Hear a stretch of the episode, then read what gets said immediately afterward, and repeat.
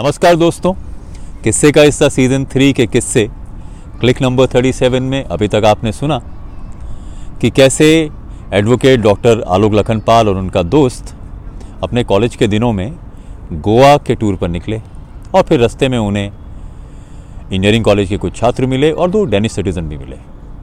बहुत सी बातें हुई, लड़ाई झगड़ा हुआ और फिर ये लोग गोवा पहुँच गए।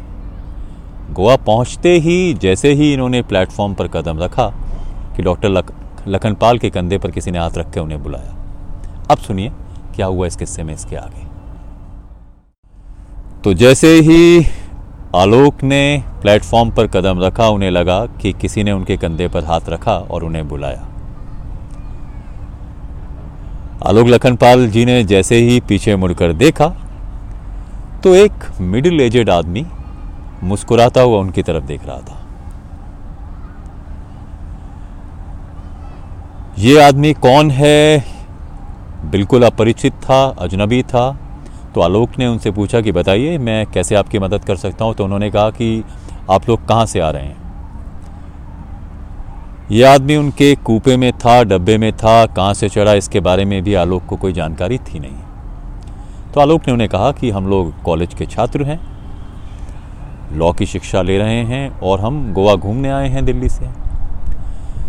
तो फिर उस आदमी ने इनसे एक और प्रश्न किया कि आप लोग गोवा में कहाँ ठहरने वाले हैं। तो जिस पर आलोक और आलोक का साथी मुस्कुराए और उन्होंने कहा कि देखिए, हम तो कॉलेज के दो लड़के हैं और हमारी ऐसी कोई प्रायोरिटीज़ है नहीं, जहाँ भी हमें सस्ता कोई इंतज़ाम मिल जाएगा हम वहीं ठहर जाएंगे। इसके पीछे हमारा लक्ष्य एक और ये भी है कि हम चाहते हैं कि हम ज़्यादा से ज़्यादा दिन गोवा में बिताएं। होटल या किसी भी गेस्ट हाउस का कमरा तो मात्र सोने के लिए चाहिए रात को, तो ऐसे में इसको लेकर हमें कोई ख़ास चिंता है नहीं, जहाँ भी आसानी से इंतज़ाम हो जाएगा हम वहीं रुक जाएंगे।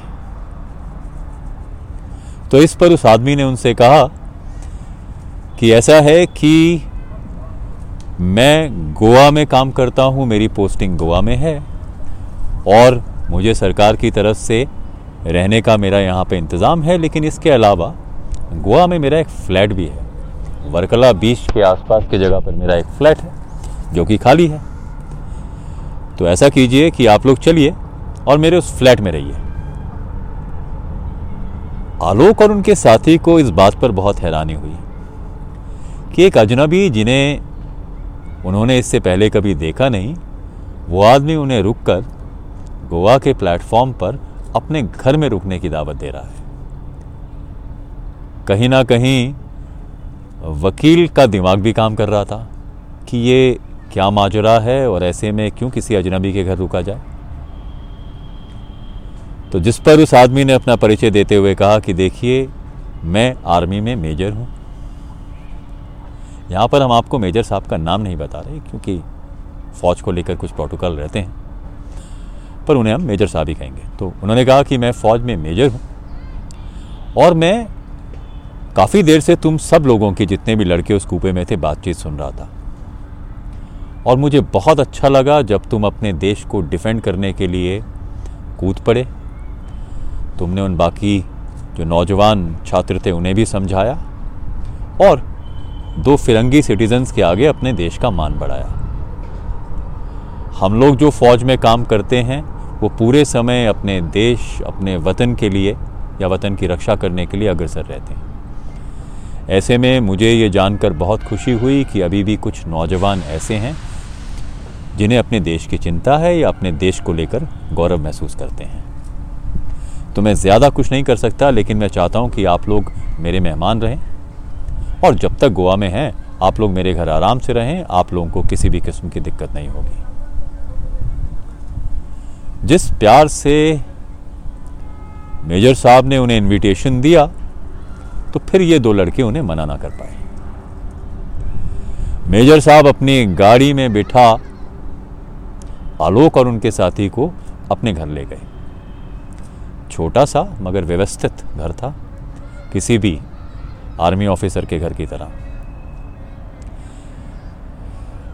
दूसरी बात यह कि मेजर साहब ने ना सिर्फ उन्हें अपने घर में ठहरने के लिए कहा बल्कि उनके लिए एक ऑर्डरली भी छोड़ा, एक सेवादार को भी रख दिया और कहा कि आपको जो भी खाना है, जिस भी तरह की ज़रूरत है, ये आप लोगों के लिए है। आप लोग गोवा में मेरे मेहमान हैं, तो जितने दिन आप गोवा रहें, मेरे मेहमान बनकर रहें और किसी बात की आपको चिंता करने की ज़रूरत नहीं। दोस्तों, ये वो दौर भी था जहाँ नेटफ्लिक्स या अमेज़न प्राइम नहीं हुआ करता था। अगर आपको किसी भी तरह का सिनेमा या मनोरंजन करना है तो फिर आप वीडियो कैसेट लेकर आया करते थे। तो मेजर साहब के घर में बाकी सुख सुविधाओं के साथ साथ एक टीवी और वीसीआर भी था। तो हर दिन मेजर साहब का वो सेवादार आलोक और उनके दोस्त के पास आता जब ये लोग घूम फिर के रात को वापस आते, और फिर कहता कि बताइए आज आप कौन सी पिक्चर देखेंगे, और उसी का कैसेट लेकर फिर वो आया भी करता था। तो सडनली आलोक और उनके साथी का जो बजट ट्रिप था अब एक काफ़ी एक्स्ट्रावेगेंट लग्जरियस ट्रिप हो चला था। ठहरने की कोई चिंता नहीं, खान पान की कोई चिंता नहीं, और इसके अलावा मनोरंजन के दूसरे साधन भी मेजर साहब की वजह से सब कुछ मौजूद थे उन सब के लिए। काफ़ी दिन यही क्रम चला। आलोक और उनके साथी आज भी हंसते हैं जब वो गोवा के इस ट्रिप को याद करते हैं। कहाँ तो वो सोच कर आए थे कि जब पैसे ख़त्म हो जाएंगे तो वापस जाया जाएगा, पर अब इतनी सुख सुविधाएं मिल चुकी थी कि शायद गोवा में बसने का ही मन हो चला था। बहरहाल बीच बीच में मेजर साहब भी उनके घर पर आते। तो अब ये लोग वापस जाने का मन बना रहे थे और वो मेजर साहब से लगातार आग्रह कर रहे थे कि एक दिन आप हमारे साथ आएँ, डिनर करें, हम आपसे बहुत से कहानियाँ सुनना चाहते हैं, किस्से सुनना चाहते हैं भारतीय फ़ौज की। तो मेजर साहब ने ऐसा किया भी। एक दो शाम मेजर साहब इन लोगों के साथ बैठे, सेना से जुड़ी बहुत सी बातें भी उनके साथ शेयर करी, उनका उत्साहवर्धन भी किया। आलोक और उनके साथी को मेजर साहब बहुत पसंद आए। आलोक और उनका जो फ्रेंड है वो गोवा जाने से पहले अपनी सभी तैयारियों में उन्होंने एक हॉटशॉट कैमरा भी रख रखा था और साथ में दिल्ली से ही उसमें कैसियो दो सौ रील भी डलवा रखी थी। आपको वो दिन शायद याद होंगे जब आप हॉटशॉट कैमरा से फ़ोटो खींचते थे और फिर भगवान से रिक्वेस्ट करते थे कि इस रील में बहुत सारी फ़ोटो निकल आए। अक्सर छत्तीस पर जाकर रील ख़त्म हो जाया करती थी, लेकिन कुछ मौक़ों पर आपके पास सैंतीस से अड़तीस फोटोग्राफ भी आ जाया करती थी। बातों ही बातों में उन्होंने मेजर साहब से कहा कि देखिए, जाने से पहले हम चाहते हैं कि आपके साथ कुछ पिक्चर्स खींची जाए। इसके अलावा हम आपकी पिक्चर को अपने साथ एक बेहतरीन मेमोरी की तरह भी ले जाना चाहते हैं। तो मेजर साहब ने उनका आग्रह माना और कहा कि ठीक है, तो कल फिर मैं यूनिफॉर्म पहन कर आऊँगा ताकि जब आप मुझे याद करें तो आप मुझे मेरी वर्दी में ही याद करें और आपको ये भी याद रहे कि देश और देशभक्ति का जो जज्बा आप लोगों में अभी है वो बरकरार रहे।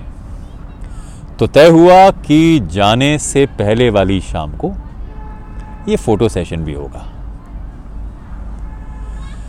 ठीक वक्त पर पाबंदी के साथ मेजर साहब पहुँचे और आज मेजर साहब पूरी तरह अपनी वर्दी में चाक चौबंद थे। इसके अलावा जो सितारे या मेडल उन्हें उनकी वीरता या दूसरे कामों के लिए मिले, सराहना की जिस सरकार ने, वर्दी में वो भी लगे थे बदस्तूर। तो सबसे पहले मेजर साहब को एक कुर्सी पर बिठा दिया गया और कहा गया कि हम साथ में फ़ोटो बाद में खींचेंगे, सबसे पहले हम आपकी कुछ तस्वीरें उतारेंगे। आलोक ने मेजर साहब को पूरी आर्ट डायरेक्शन के साथ एक कुर्सी पर बिठाया। मेजर साहब, पिक्चर ऐसी होनी चाहिए कि जिसमें सारे मेडल भी दिखाई दें। मेजर साहब ने भी पूरे एंथुजियाज्म के साथ पोज देना शुरू किया। हॉटशॉट कैमरे का फ्लैश आलोक को भी दिखाई दे रहा था और मेजर साहब को भी, लेकिन जैसे ही आलोक ने अपने साथी की तरफ देखा तो उन्हें लगा कि उनका फ्रेंड शायद कुछ चिंता में है। तो मेजर साहब से एक्सक्यूज होकर आलोक अपने दोस्त के पास पहुंचा और उसने दोस्त से कहा कि क्या बात हो गई, तुम पिक्चर खींचते हुए अचानक चिंता में क्यों दिखाई दे रहे हो। जिस पर बड़ी दबी सी ज़बान में आलोक के दोस्त ने अपने हॉटशॉट कैमरा की तरफ इशारा करते हुए आलोक से कहा कि ये देखो। उस हॉटशॉट कैमरा में एक टिकर भी हुआ करता था जो आपको बताता था कितनी पिक्चर्स हो गई या अब इसके बाद पिक्चर नहीं खींच रही है। तो आलोक ने जब कैमरा की तरफ देखा तो पाया कि रील खत्म हो चुकी है और उधर कर्नल साहब पूरी पूरे बंदोबस्त के साथ अपनी पूरी यूनिफॉर्म में सजे धजे कुर्सी पर पोज लिए बैठे हैं। ऐसे में मेजर साहब से ये कहना कि साहब कैमरा की रील ख़त्म हो गई है, इन दोनों को बहुत एम्बैरेसिंग लगा। इन्हें लगा कि मेजर साहब जिस स्पिरिट के साथ फ़ोटो खिंचवा रहे हैं शायद उन्हें ये बताना ठीक ना होगा। तो ऐसे में उसी भूमिका को आगे बढ़ाते हुए आलोक के दोस्त ने फ़ोटो खींचने का क्रम जारी रखा। हालांकि छत्तीस के बाद वो सैंतीसवां क्लिक कभी हुआ नहीं, मात्र फ्लैश था जिसे मेजर साहब ये समझ रहे थे कि मेरी ढेर सारी तस्वीरें उतारी जा रही है। फोटो सेशन खत्म हुआ। मेजर साहब ने उनसे कहा कि ये सारी फोटोग्राफ्स आप हमें ज़रूर भेजें और जैसे कि आपकी बढ़िया मेमोरीज रही हैं, मुझे आप लोगों से मिलकर बहुत अच्छा लगा। मेजर साहब से विदा भी ली गई। मेजर साहब से मिलकर इन लोगों को बहुत अच्छा भी लगा और गोवा का ये पूरा का पूरा ट्रिप एक यादगार ट्रिप रहा। हाँ, क्लिक नंबर सैंतीस हुआ ही नहीं, रील छत्तीस पर जाकर कहीं खत्म हो चली थी। तो दोस्तों, ये था वो प्यारा सा इंटरेस्टिंग सा किस्सा। दो चीज़ें जो इस किस्से की हमें सोचने पर मजबूर करती हैं वो ये कि एक तो ना जाने आपकी कौन सी बात किसको कहाँ अच्छी लग जाए, दूसरा ये कि बहुत से मौक़ों पर आपका एक प्यारा सा झूठ शायद किसी को खुशी दे ही जाता है। तो ये था किस्सा क्लिक नंबर सैंतीस। तो यूं ही बने रहिए किस्से का हिस्सा का साथ और सुनते रहिए किस्से हमारे साथ। धन्यवाद।